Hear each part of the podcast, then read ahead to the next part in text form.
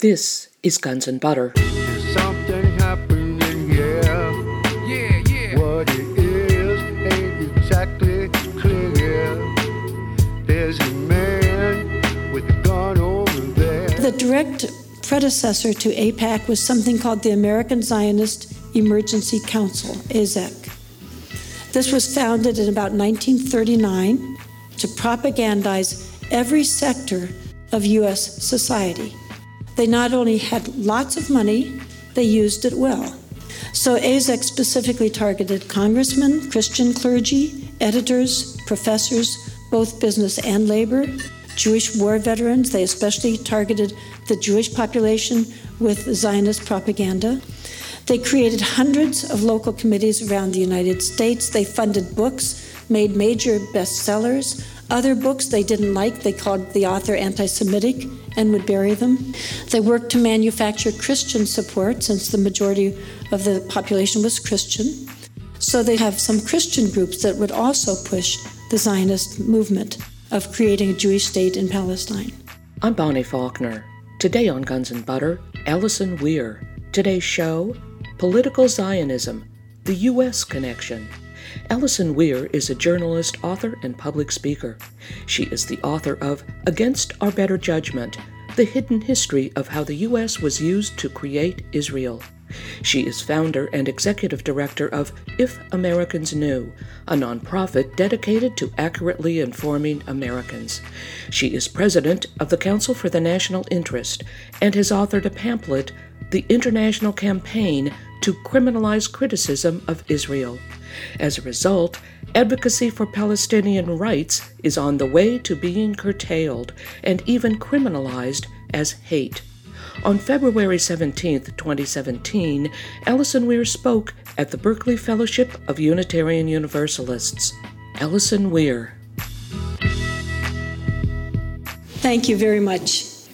Tonight I'll be talking about Palestine, Israel, and the United States.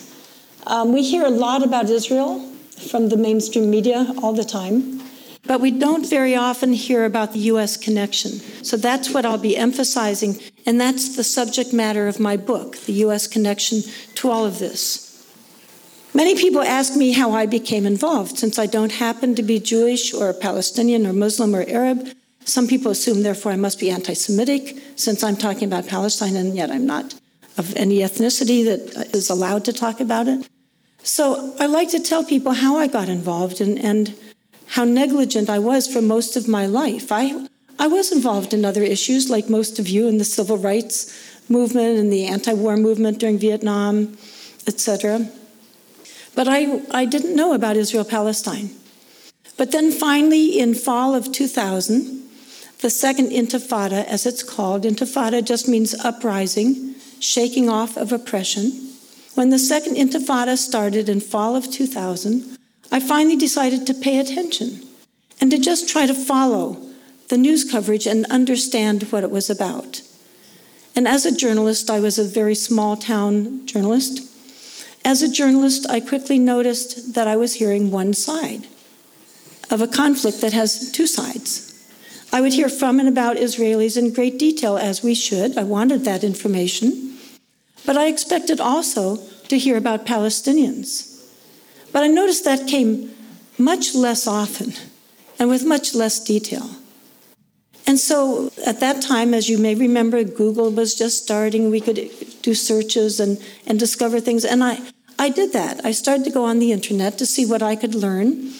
And I found that there were excellent news sources from the region itself: Palestinian media, Israeli media, human rights organizations there on the ground that were sending out daily reports of what was going on. And I started to read those every day, every night after work. And I was horrified at what I was reading and the cover-up that I was noticing here. I remember one news report that I read was from the Israeli newspaper Haaretz. It was reporting about the findings of an Israeli academic. And in that Israeli newspaper, it said that although by that time I knew that Israel was shooting large numbers of unarmed demonstrators in cold blood, including children, but then I read in this article that their strategy very calculated in what they do, the government. The strategy was to not kill too many of those Palestinians, because if they killed too many, they were concerned that maybe the world would notice and maybe something would happen. So apparently they were keeping the killing to low enough amounts that it was okay. But they were injuring multitudes intentionally. In fact, according to this Israeli report, they were specifically targeting knees and eyes because injuries would be off the radar. With that kind of information and my new awareness that it was my tax money that was doing it and my negligence for most of my life that was enabling it, I decided I would go over and see for myself what was going on. And so began the most unusual trip I've ever undertaken. Many years before, I had been in the Peace Corps in Afghanistan. In that case, I had a very official support system helping me. In this case, I was going to be traveling alone. I had no organization helping or guiding me. This was before ISM, etc. And so when I landed on February 7th, 2001 at 8 p.m., I remember experiencing the pang of disquiet I'd been trying to ignore on that very long airplane flight. What was it going to be like for me as a single female American to wander alone through a largely Muslim land that was in the middle of a violent uprising? And that was the epicenter of a region that we're continually told to this day is hostile to Americans and to women. What was it going to be like for me to wander around alone? Well, what I found, as I'm sure many of you have been there, I found that people were welcoming, kind, normal people who love their children. I traveled randomly throughout Gaza and the West Bank, occasionally getting lost. And I found out that it was a population full of joy and happiness and grief and welcoming, but I also found out what was being done to them. I remember traveling throughout both the West Bank and Gaza, and I'd be going along, and suddenly there would be an Israeli checkpoint, stop you in the middle of supposedly Palestinian territory. And by checkpoint, as I expect you know, I don't mean a toll booth. I mean soldiers in combat gear with machine guns. I remember almost getting used to that. I remember arriving at a corner in Gaza in particular and seeing soldiers in a tank with a fixed machine gun aimed straight at you. You hoped they waved you on rather than shooting you, as they did some people. At night, you couldn't see the soldiers very well in the dark, but you could see the flashlight with which they signaled whether or not you could continue driving, whether or not you could continue living. That was just routine. That was in the good parts of Gaza. The less desirable parts looked like this. These are the pictures that I took. Please remember, this was early 2001. This was before a single rocket had been fired from Gaza. This is what it looked like. This is years before Hamas was elected. This is what was being done. As I was going around this area, crowds of people would gather around me. They were smiling at me and welcoming me to their Swiss cheese homes. Children would come and show me spent bullets that were everywhere. And at one point, as I was going around this is the Tufa area of Khan Yunus in Gaza. I remember there was suddenly Israeli gunfire very near. We all sort of ducked and moved away from that area. And then I remember there were beautiful agricultural lands being destroyed. Next to the beautiful blue Mediterranean Sea, they were being wiped out. I remember talking to farmers who had farmed there forever. Their fathers had farmed that land, their grandfathers, their great-grandfathers. Generation upon generation had farmed that land. And now their crops were destroyed, their orchards were destroyed. I wondered how they would feed their children. I wondered, how does a farmer feed his children when everything is gone. And that's what it was like before it got bad. I don't like seeing suffering. I don't like seeing children in pain. But thousands of children, I was aware, had already been injured by that time through the use of my money. So as a journalist, it was my job to see them. And all I had to do was go to the nearest hospital. That's all you have to do. And I saw children with bullets in their backs, often their backs, they're running away, but also in their stomach, in their teeth, in their legs, in their chests. I saw a little brain-dead boy who had been shot in the head. I remember I saw one boy whose parents were happy to see me because they thought that as an American, maybe I could help their poor son. So I asked the doctor if maybe I could do something. Perhaps a surgical team could come or their son could be flown to the United States. And the doctor told me in front of the parents who didn't speak English, he said that he hadn't found the right time and the right way to tell the parents yet, but that their son was totally and eternally paralyzed. And so I knew something those parents didn't know. And I wished that I didn't. And now you do too. I went to the West Bank, and I remember there was a little boy had just been shot.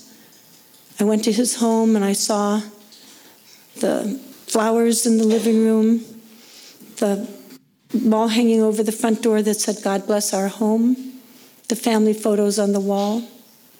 I remember when the family, the parents, got home from the hospital, and the mother was weeping and weeping and weeping and weeping. There were so many deaths. There were funerals pretty much every day. I remember in one funeral, I was there with the crowd interviewing people, and I ended up talking to this woman whose friend had just been killed.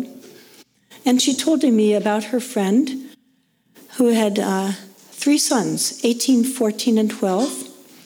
And she said that just a few days before, her friend had asked her what it was like to go to college in the United States. This woman had gone to college in America because her 18-year-old son wanted to go to college in America. But this woman explained to me, of course he won't go now. He'll stay home to help with his brothers. And then on future trips, I've been back a number of times, I saw the wall imprisoning the people still more, confiscating still more land. I saw the Kafkaesque way that you get out of Bethlehem, if you're even allowed out of the prison that Bethlehem has become. And when I went back to Gaza last, about 5 years ago, this is what parts of it looked like. These had been full of people when I was there before. And so when I came back to the United States in 2001, I started an organization called If Americans Knew. And I didn't accept some Americans. I didn't say if liberals knew, if leftists knew, if Jews knew, if Muslims knew, if Christians knew. I just said if Americans knew. We also especially focus on media coverage because I feel strongly that the most powerful institution in a country that is a democracy or a republic, the most powerful institution are the news media. That's how we learn what we think we know, whether it's Fox News or KPFA. It's the news media. So we decided to do studies of news coverage on this issue to try to quantify what was going on. My son is a scientist. I like the idea of a sort of scientific study that will be as immune to subjective bias as possible, and that would be on a subject considered universally acknowledged as significant. So we looked at coverage of deaths among both populations. The key word is both. To me, all human beings matter. All deaths are tragic, regardless of race, religion, ethnicity, nationality. All of the deaths we're talking about are tragic. We also looked at a subcategory that's especially important. I feel the killing of children. We all feel that children are illegitimate targets of strife. They're not supposed to be killed, but they are being killed. And we also looked at the first year of the uprising. All of this is on our website in detail. Because as we all know, first impressions are so powerful.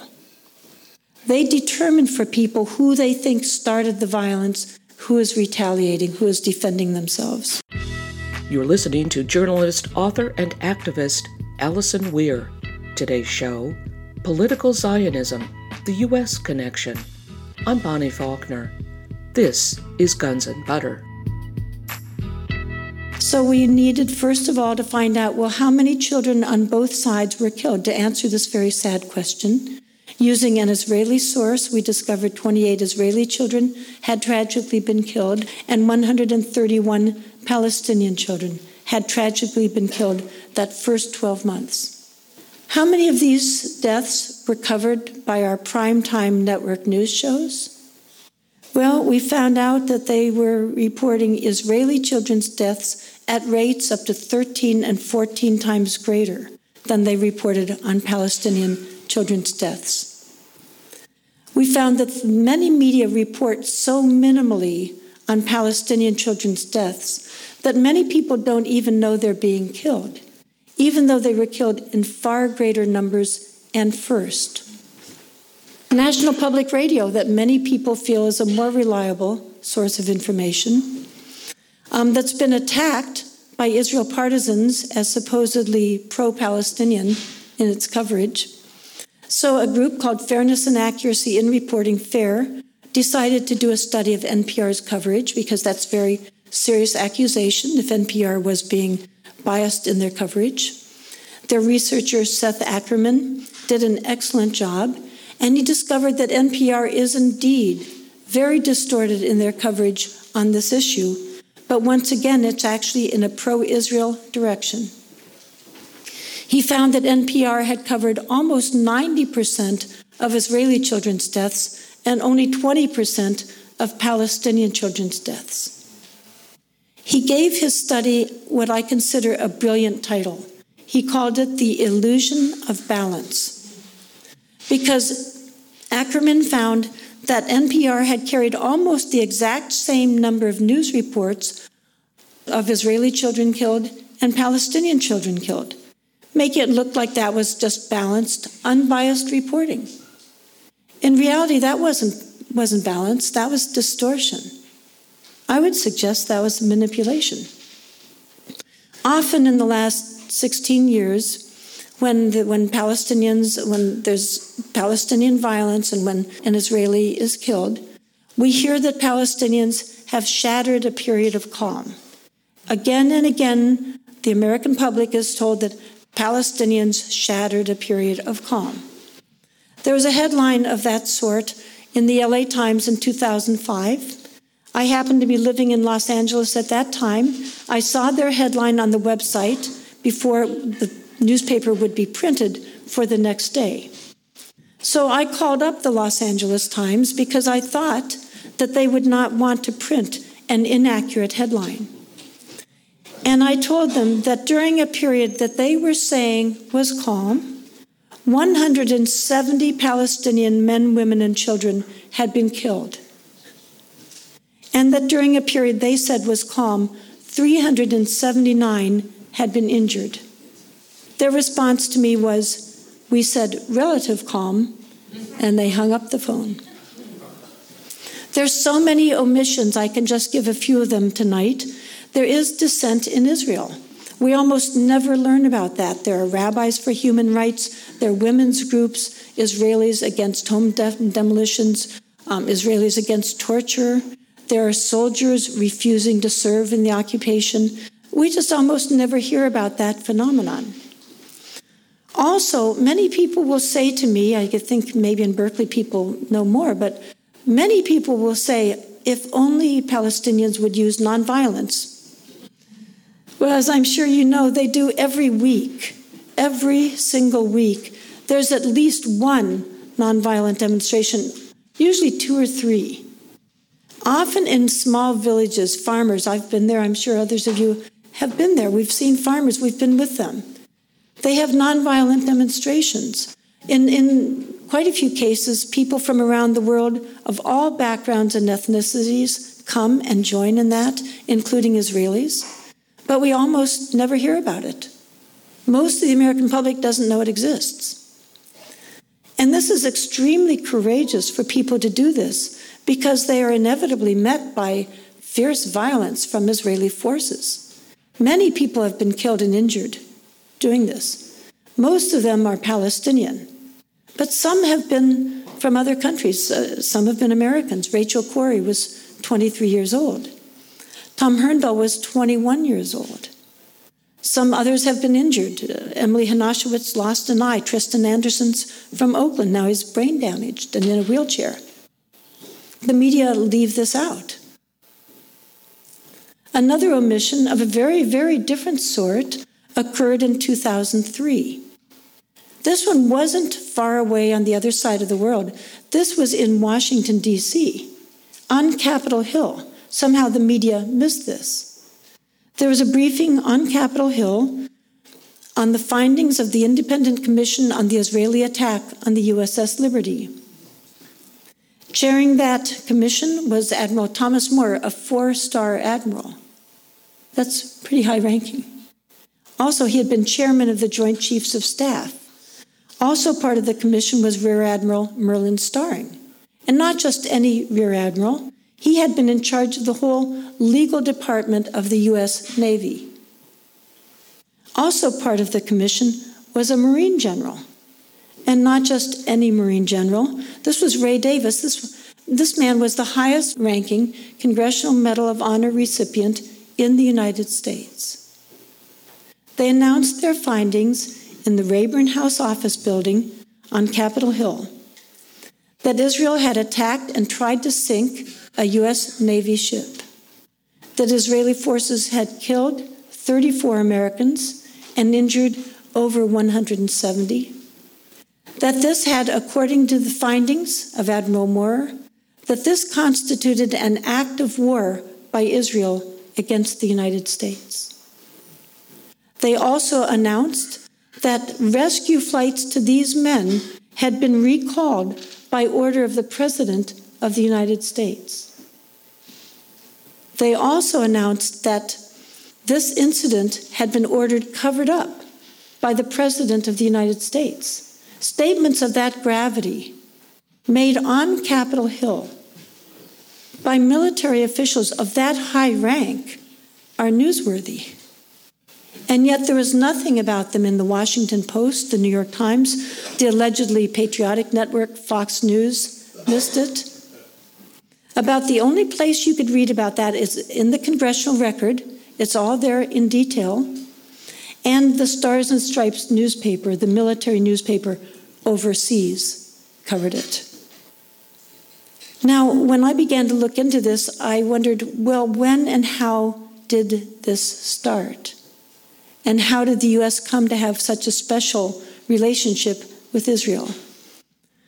Of course, many of you may be my age or possibly even older. One of the first things I learned was that when I was born, there was no Israel. It did not exist. There was Palestine. It was a region when I was born under the British Empire, before that under the Ottoman Empire. So when and how did the violence begin? Not thousands of years ago, the way people are often led to believe. The way you know that is we're talking history here. These things are easily discovered.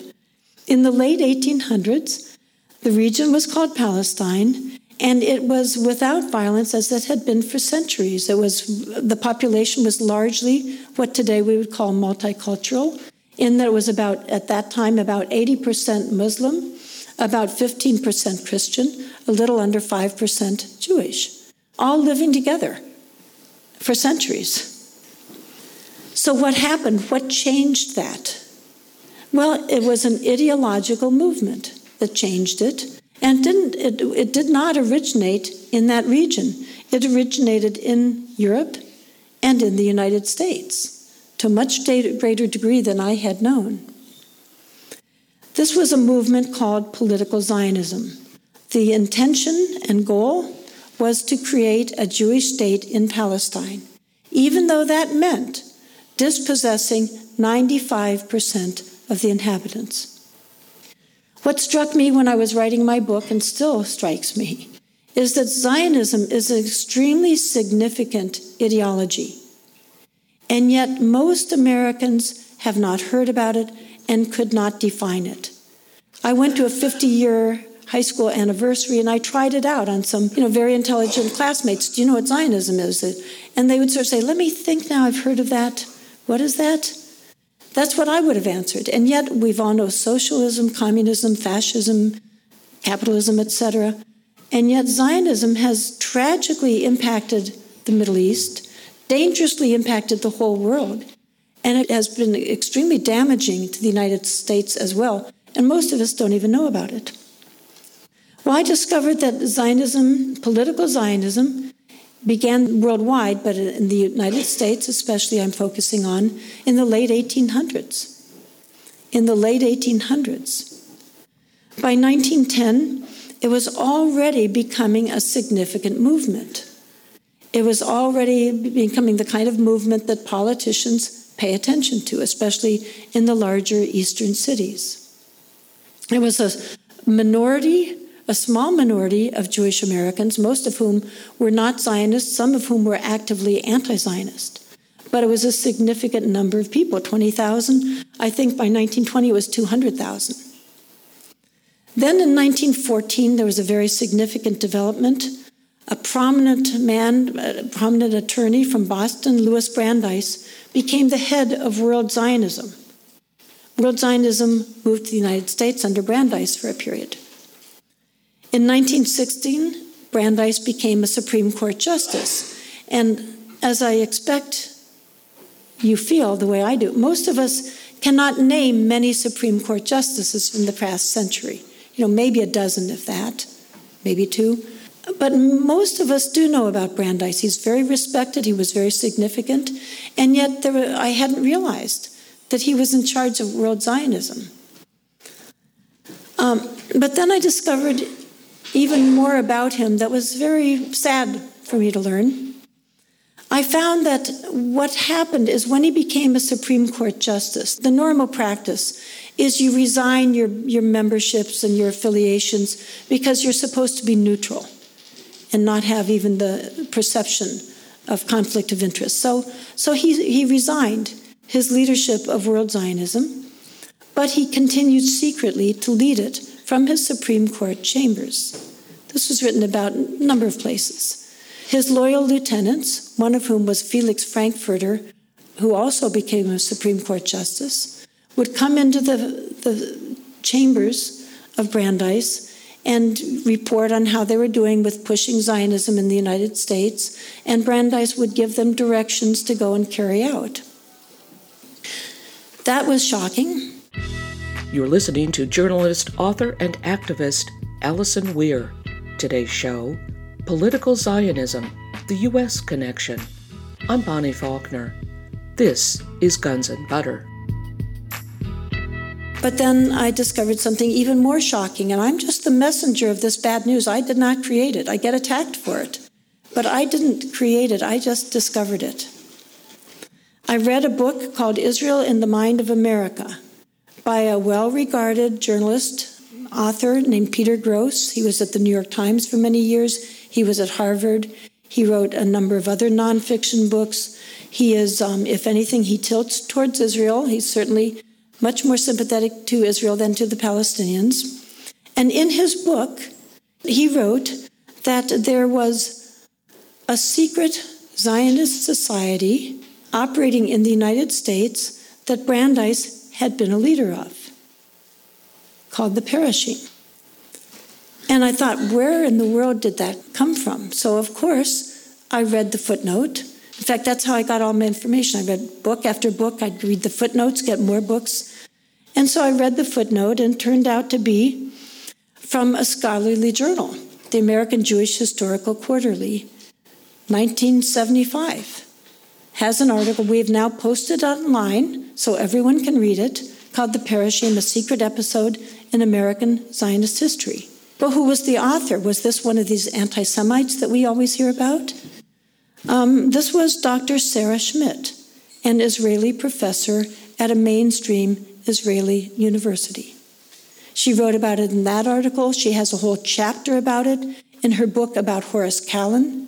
She wrote about it a few other places as well. Peter Gross also wrote about it a few other places as well, including Moment magazine. It's a Jewish publication.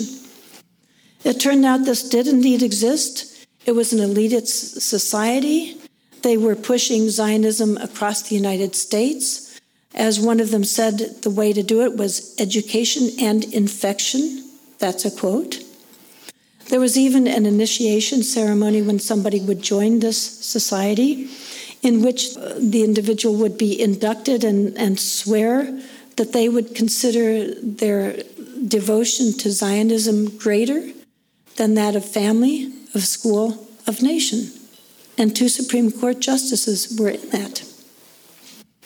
As early as 1915, a leader of the Parushim, Horace Kallen, a professor from the University of Wisconsin, suggested to the British that they might benefit from a declaration in support of a Jewish national homeland in Palestine in 1915. Those of you who have heard of the Balfour Declaration that came in 1917 may be connecting that suggestion. But others, who might be the way I would have been, would wonder, well, what would the British have to do with this? Huge as the British Empire was, in 1915, Palestine was under the Ottoman Empire. The British had nothing whatsoever to do with it, one would think. So why was Horace Kallen suggesting this? Well, let's remember what was going on at this time. It was what they called the Great War. Massive carnage and death. And during this war was not just against Germany. That's what most of us remember. It was also against the Ottoman Empire. So if the British won this war, they would defeat the Ottoman Empire, and then they would be in charge of Palestine, potentially. So at some parts of this war, early on in particular, Britain wasn't winning it. You know, in retrospect, we know how it came out. At the time, you don't know. And in fact, at the first day of the Battle of the Somme, British forces had 50,000, I think it was 60,000 casualties in one day of battle. They were desperate. So some Zionist leaders went to the British government, Chaim Weizmann in particular, and they claimed that they said that if the British government would facilitate their colonist movement on Palestine, if they would do that, if they would promise to do that, the Zionists claimed that they would bring the U.S. into the war on the side of Britain. They specifically talked about Louis Brandeis, who was close to Woodrow Wilson, as being one of the venues by which they could accomplish that. This is written in a number of books by pro-Israel authors. It was called A Gentleman's Agreement. This is how the Balfour Declaration was obtained, with that promise.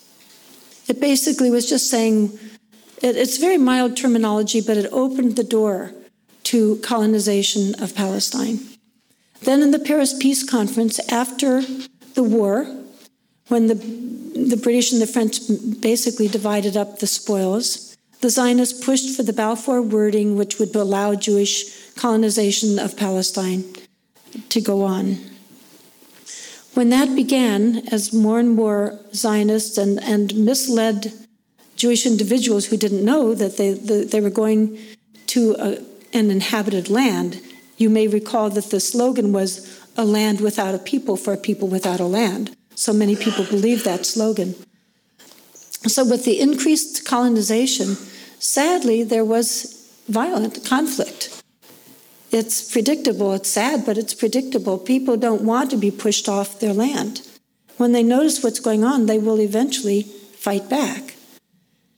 So there was violence. There were some Zionist terrorist groups were created. And again, I'm trying to mostly focus on the U.S. It turns out that these groups had front groups in the United States, the Irgun and the Stern Gang, paramilitary organizations, terrorist organizations, had groups in the United States that were raising money for them and funneling weaponry to them. But the precursor to today's AIPAC, Right now, one of the most powerful lobbies in Washington, D.C., according to Fortune magazine, it's in the top two, is something called the American Israel Public Affairs Committee, AIPAC. Well, the direct predecessor to AIPAC was something called the American Zionist Emergency Council, AZEC. This was founded in about 1939, and by 1943, it had a budget of $500,000 at a time when a nickel bought a loaf of bread. By 1939, it had access to a larger fund that was $14 million, and by 1948, $150 million. I believe in today's dollars, I believe that's about $1 billion that they had access to use to propagandize every sector of U.S. society. They not only had lots of money, they used it well. Again, they had written documents about what they were doing. This is written down. They had annual reports about what they were doing.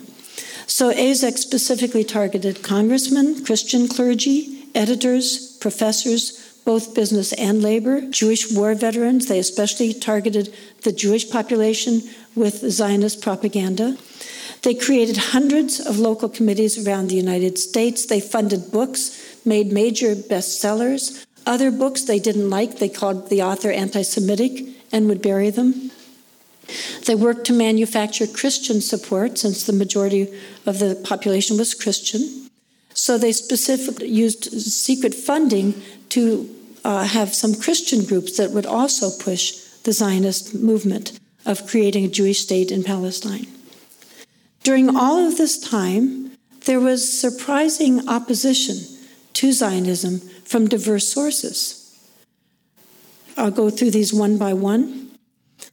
Some of the most distinguished American pastors at the time opposed Zionism for moral and religious reasons. Some went to the Paris peace talks to specifically argue on behalf of self-determination for the Arab peoples. One Dead Sea scholar wrote a wonderful book called Palestine is Our Business. Jewish anti-Zionists were also extremely active, opposing Zionism. Elmer Berger, Alfred Lilienthal, both wrote very powerful books. The next may be surprising to many of you. The State Department, the Pentagon, the intelligence agencies were also opposed to Zionism.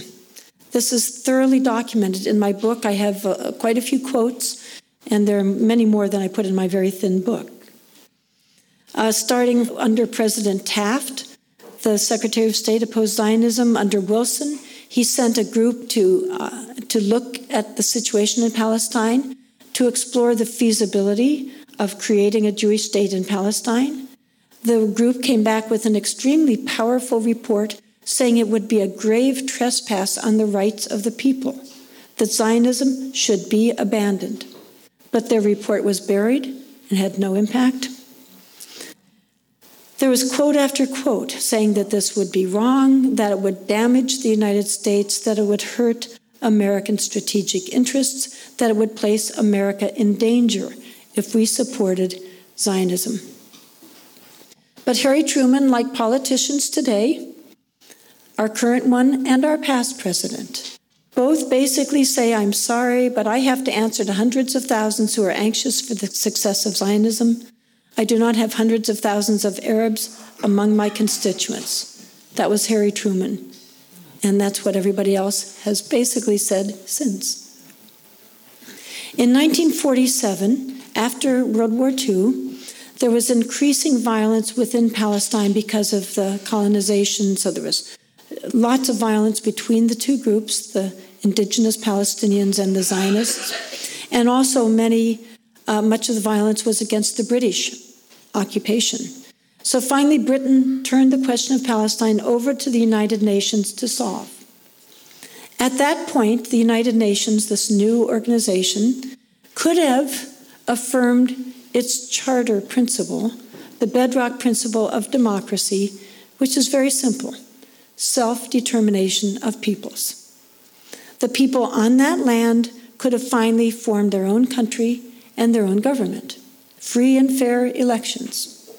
But instead of doing that, even after decades of colonization and immigration to create a Jewish state and to try to buy up all of the land. Zionists had only bought up a total of about 8% of the land. Most people say 5 to 6%. And they were still only 30% of the entire population. So they didn't want free and open elections because they were not the majority. So instead, they pushed through a partition plan using bribes and threats, again, very well documented. And they got a partition plan in which 55% of Palestine would go to a Jewish state, even though that population was 30%, and the Palestinians would get about 45%. As we have seen, the more unfair a situation, the more unjust a situation, the more violence that ensues. So rather than bringing peace, it brought outright war. Israel calls this its war of independence. Palestinians call it the catastrophe, al-Nakba. It was a huge, huge humanitarian catastrophe. At least 750,000 people were very ruthlessly pushed off their land. Children were dying on the roadside. Nobody knows really how many people died during this. Most Americans didn't know about it. Most of the reporting was done from the Zionist perspective then as now. But some tried to. One was a woman named Dorothy Thompson. Dorothy Thompson, according to the Britannica Encyclopedia, is one of the most important journalists of the 20th century. I think they called her the most important or famous female journalist of the 20th century. And yet most of us have never heard of her. She was amazing. She had a radio program listened to by millions of Americans. She was such a celebrity. She was so powerful. She was considered the second most powerful woman after Eleanor Roosevelt. She was such a celebrity that there was a Broadway play based on her life and a Hollywood movie based on her life. She had been a foreign correspondent in Germany in the 1930s, as was one of the first to raise the alarm about Hitler. She was, in fact, the first foreign correspondent to be ejected by Hitler. So she was very sympathetic to Zionism. But then after the war and after Israel was created, she went over to see this wonderful new Jewish state that had been created. And she saw hundreds and hundreds of thousands of Palestinian refugees dying daily, living under very harsh conditions. And so she began to write about them. She was a wonderful writer, and to speak about them. And for doing that, she was called anti-Semitic. She lost her job. She lost her fame for telling about these people. And as her biographer put it, she was erased from history. You're listening to journalist, author, and activist Allison Weir. Today's show, Political Zionism, the U.S. Connection. I'm Bonnie Faulkner. This is Guns N' Butter. And if I tried now to write an article for a popular history magazine from one of the many anecdotes from my book and from my research, which is what an author would usually do, and if I tried to submit it to American History Magazine, that would be the obvious place, it wouldn't get printed. How do I know that? Well, I know that. This is not speculation. This is because several years ago, our organization, Council for the National Interest, tried to submit a paid advertisement to American History Magazine, not for my book, for another book, by a 90-year-old retired American congressman, a Republican. And we were told by Eric Weeder, the owner of American History Magazine, that because our organization was, quote, anti-Zionist, they would not publish any advertisements from us ever in American History Magazine, or, he volunteered, in any of the magazines that he owns, which is just about every popular history magazine in this country. According to their website, this is the largest history magazine chain in the world. Now, tonight, in the announcement for my lecture, I added that I would be talking about Trump's Muslim ban. Bring this up a little bit to the present. So let's look at that. I've just written an article, and we have it here as a booklet. I hope you will read it.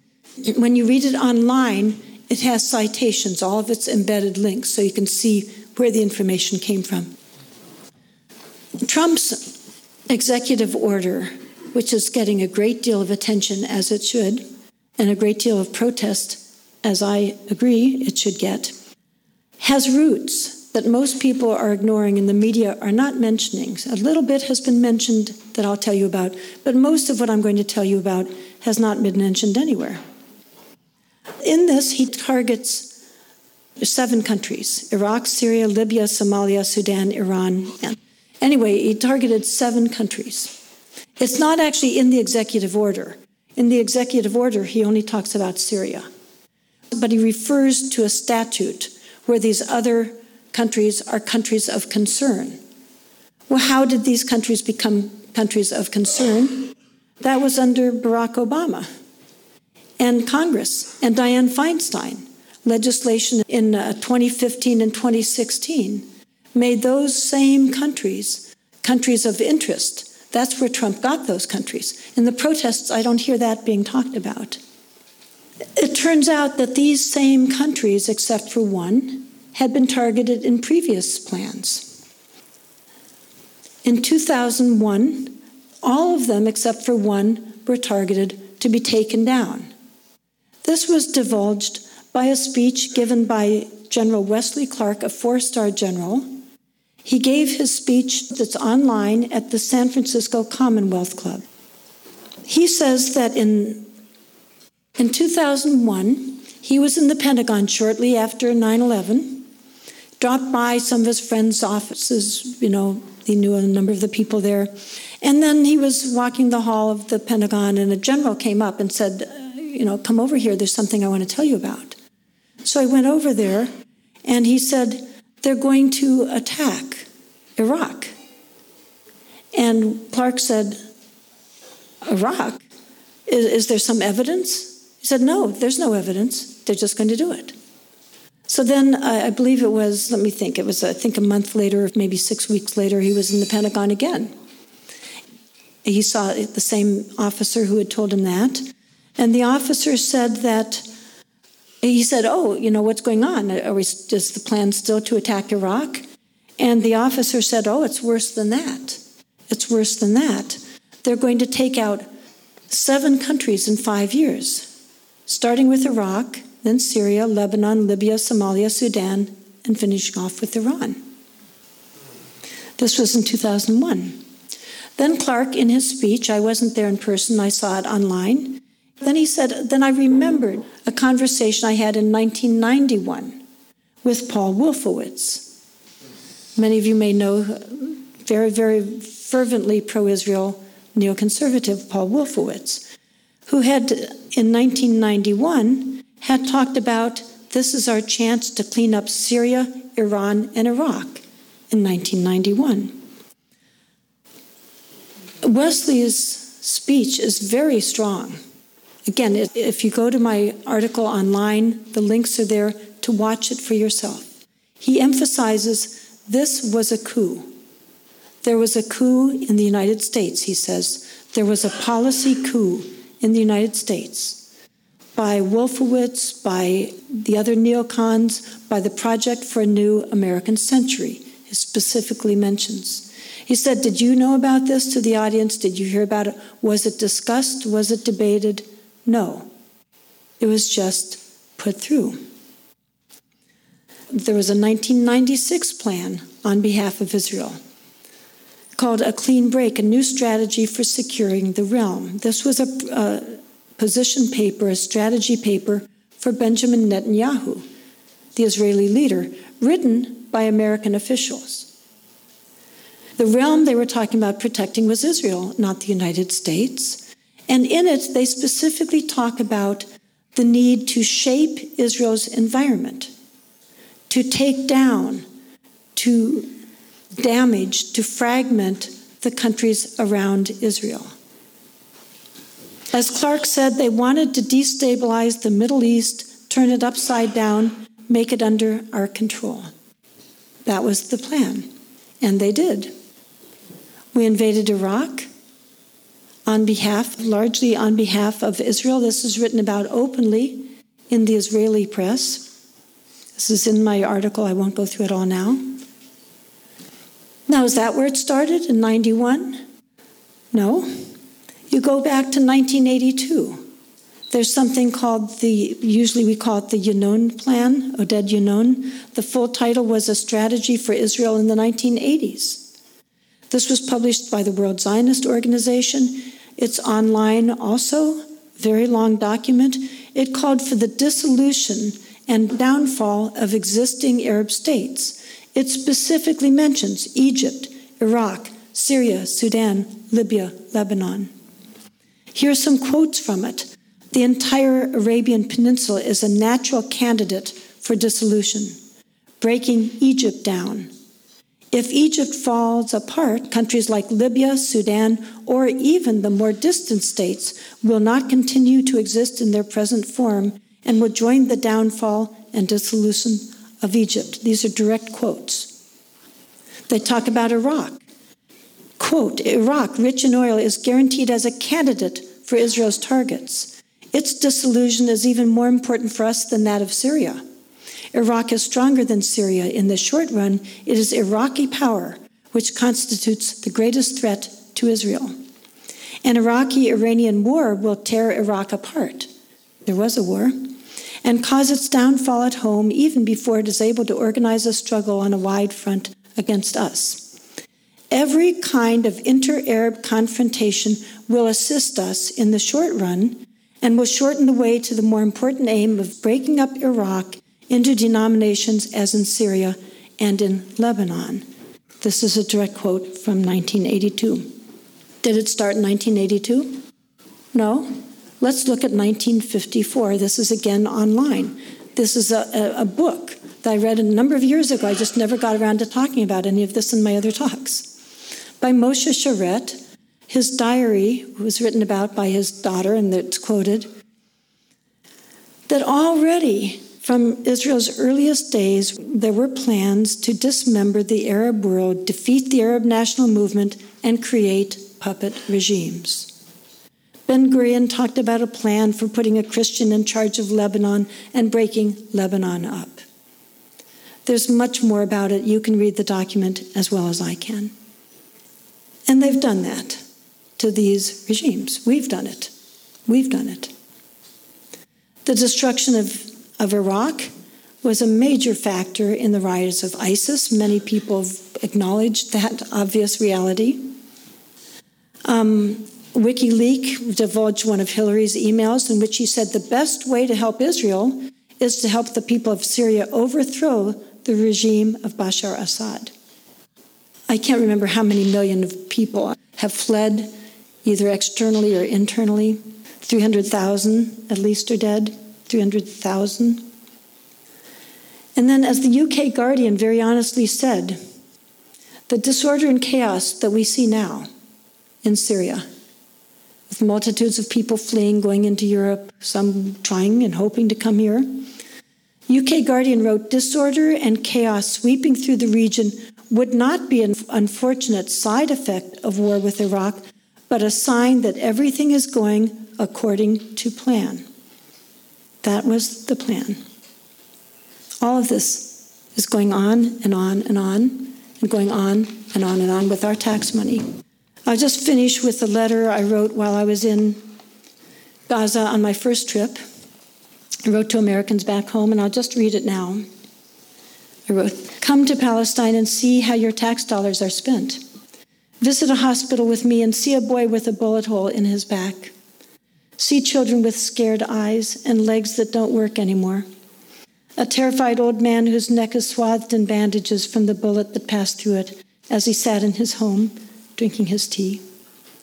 Come with me and visit mothers of dead, injured, gone children, thousands of them.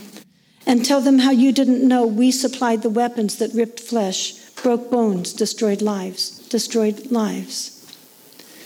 Talk to old women who are made to kowtow to Uzi-toting 19-year-olds who tell them, no, you can't go to visit your son today. No, you can't take a drive in the country. No, you can't go to the hospital and have your chemotherapy, your dialysis, your operation, and watch as they die.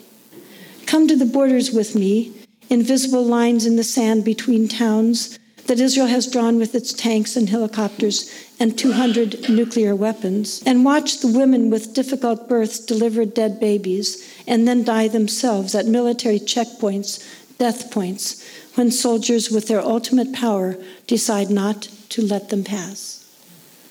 Listen to these young warriors with their lethal weapons and deadly tempers proclaim, "We've decided to close this road, and if you don't like it, we'll shoot you, as we already have 10,000 of your countrymen. Don't look at us wrong, or we'll shoot out your eyes, as we have 28 of your children. We're not cruel. We left 27 of them with one eye. Go home, Arab, and wait, and pray we don't decide to shell it, as we have thousands of those others who were in our way with the wonderful singing missiles the U.S. gives us. Go harvest your crops, Arab, until we decide to bulldoze your 100-year-old date palms and ancient olive groves, your strawberry fields forever gone. Come to Palestine, Americans, and see your tax dollars at work, millions and millions of them every day,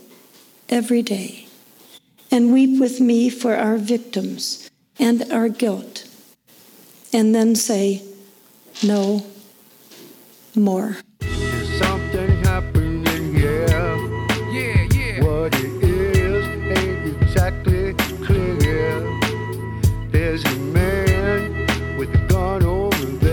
been listening to Allison Weir. Today's show has been Political Zionism, the U.S. Connection. Allison Weir is a journalist, author, and public speaker. She is the author of Against Our Better Judgment, the Hidden History of How the U.S. Was Used to Create Israel. She founded and is executive director of If Americans Knew, a nonprofit dedicated to accurately informing Americans. She is president of the Council for the National Interest and has authored a pamphlet, The International Campaign to Criminalize Criticism of Israel. Visit her website at ifamericansknew.org. That's ifamericansknew.org. Also visit the If Americans Knew blog at israelpalestinenews.org. That's israelpalestinenews.org. Today's audio recording, courtesy of Hamook at 911tv.org. Guns N' Butter is produced by Bonnie Faulkner, Yaramako, and Tony Rango. Visit us at gunsandbutter.org to listen to past programs, comment on shows, or join our email list to receive our newsletter that includes recent shows and updates. Email us at faulkner@gunsandbutter.org. Follow us on Twitter at G&B Radio. Hey yo, these are some serious times that we live in, G. And our new world order is about to begin. You know what I'm saying? Now the question is, are you ready for the real revolution, which is the evolution of the mind? If you seek, then you shall find that we all come from the divine. You dig what I'm saying? Now if you take heed to the words of wisdom that are written on the walls of life, then universally we will stand, and divided we will fall, because love conquers all. You understand what I'm saying? This is a call for all you sleeping souls. Wake up and take control of your own cipher, and be on the lookout for the spirit sniper trying to steal your light. You know what I'm saying? Look what's inside yourself for peace. Give thanks, live life, and release. You dig me?